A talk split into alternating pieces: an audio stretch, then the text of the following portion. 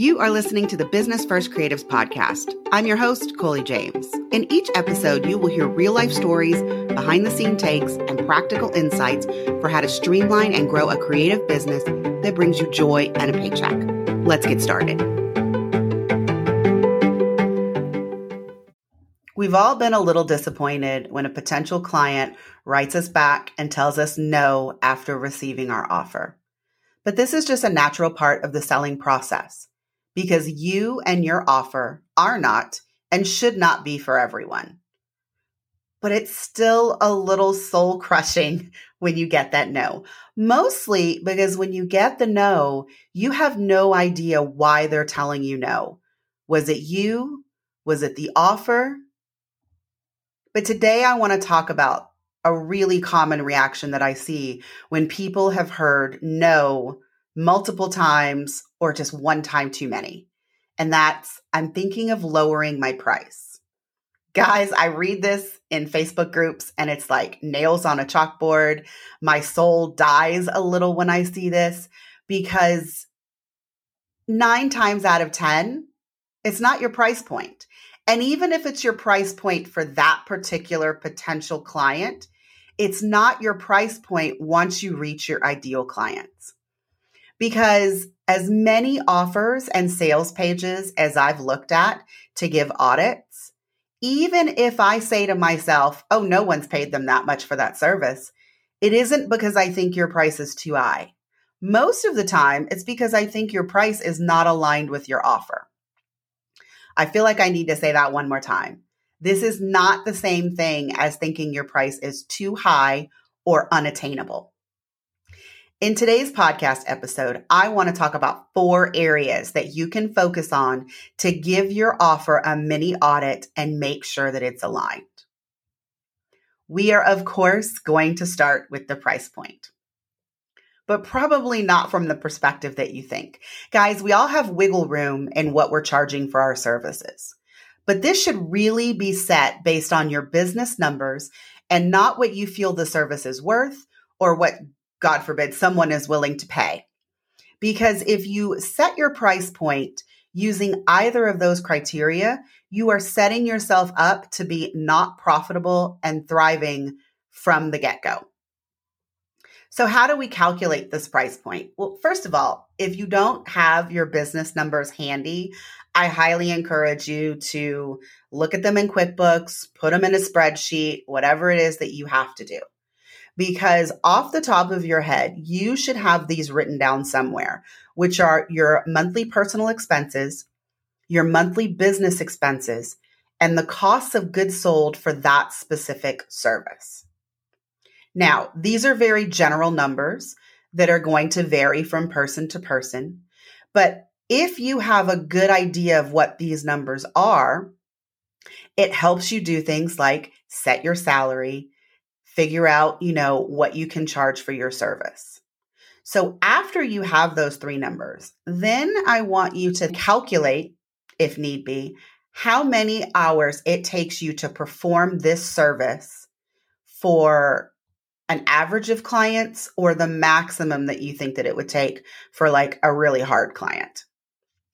Then I want you to write down the magical number of how many hours you want to work in any given week or any given month.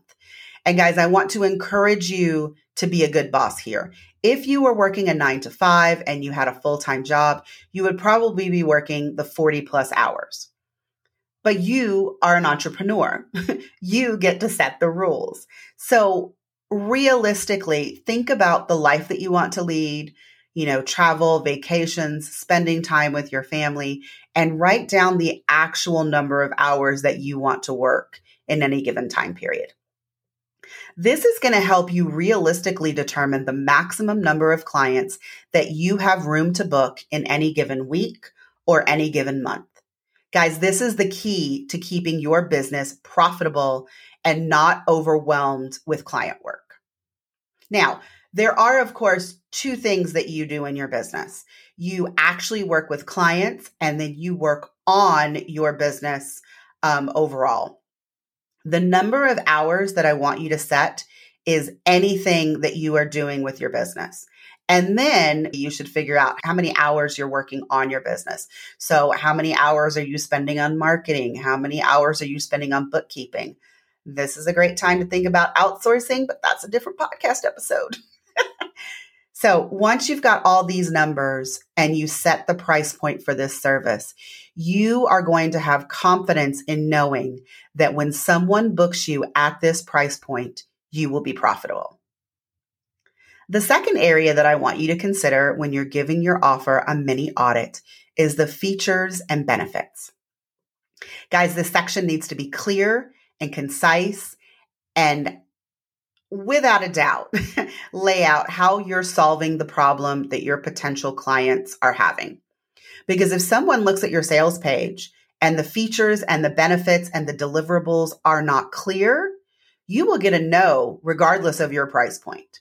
Because if someone lands on your page and they're confused, a lot of people don't want to take the time to ask clarifying questions. Um, and that's just that's just how it is, even if you're having a sales call. Now, I want you to think about this and answer me honestly, you know, inside your head. Does your offer currently highlight both features and benefits? Is it clear what each of your time commitments are to the process? And is it crystal clear how you are going to solve the problem that they are currently experiencing? If it's not, you've got some homework to do. The third area that I want you to concentrate on when you give yourself an audit is social proof. Guys, I can't tell you how many times I've hired someone because I know of someone else that hired them and had a great experience. But if you don't know someone who's personally hired this person, you might be swayed by the customer testimonials that they have on their website, in their emails, or on their sales page. So if you have not reached out to previous clients in order to not only get a testimonial, but find out why they hired you in the first place, what they loved most about your service, what they feel could have been improved on, all of these things are nuggets of information that you can take to improve your offer going forward. Does your sales page instill confidence that you have delivered this offer to others, either inside their industry or outside, that were happy with your services at the end? It is really important that you make sure that you are highlighting the fact that you are an expert and that you have done this before. The fourth area that I want you to consider when you're auditing your offer is whether or not you have eliminated every bit of booking friction that you possibly can. Because, guys, sometimes you are getting a no, not because of the offer, but because you haven't made it easy for them to tell you yes and actually book your services. Is your process automated? Now, once you have presented the offer, can they take the next step without coming back to you to wait for another step? A CRM proposal process is going to help you automate that and get the booking process done in less than five minutes. But guys, if you don't have a CRM, please don't use that as an excuse to not be able to eliminate as much booking friction as possible. So for example, if you are still doing contracts in a separate app than invoicing, all you need to do is make sure that both of those links are included in the email where you make the offer. Don't have them sign the contract and then wait until that process is done for you to then send them a link to the invoice to then wait for that to be done. Any pause that you can eliminate in the booking process is going to get you a yes faster and more consistently. Okay, guys. So just to recap, when you're doing this audit of your offer, you want to make sure that your price point is based on numbers to make you profitable and to make sure that you are not becoming overbooked and overwhelmed. You want to make sure that your features and benefits are crystal clear.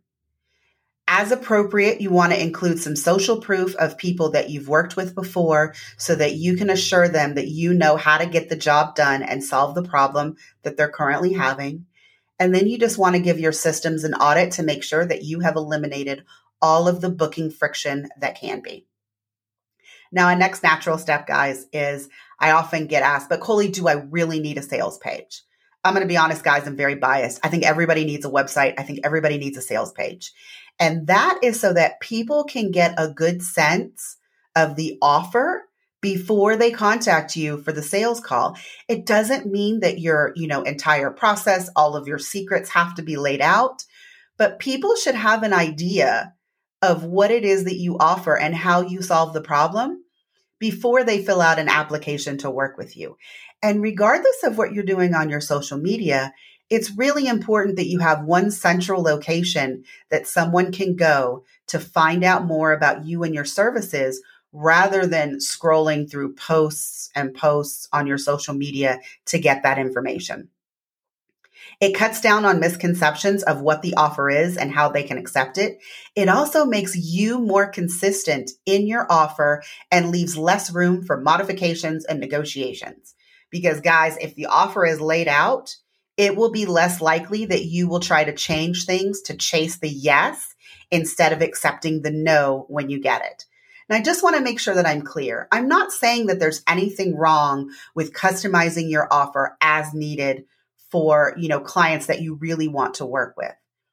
But this should not be what you are doing for each and every one of your potential clients. Because guys, you have a process. You have something that you have determined you can deliver to your clients at the end of the day to help them be more successful in their business.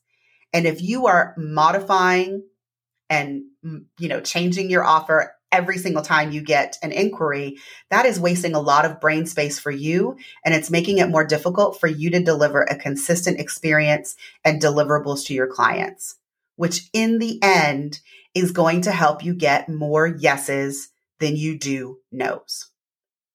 So, what is the next step, guys?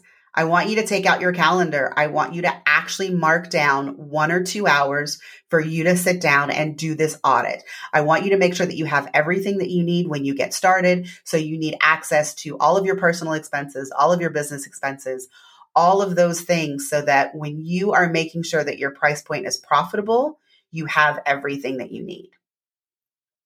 I hope that this makes your offer amazing and that you have the confidence to hear a no and not immediately run back to the drawing board to try to make your offer more appealing for that one person to try to get them to say yes. All right, that's it, guys. Thanks. Thanks for listening to the Business First Creatives podcast. For more information on this podcast, including show notes and links to the video podcast, please visit coliejames.com slash podcast. Are you loving the podcast? Sharing is caring. Until next time.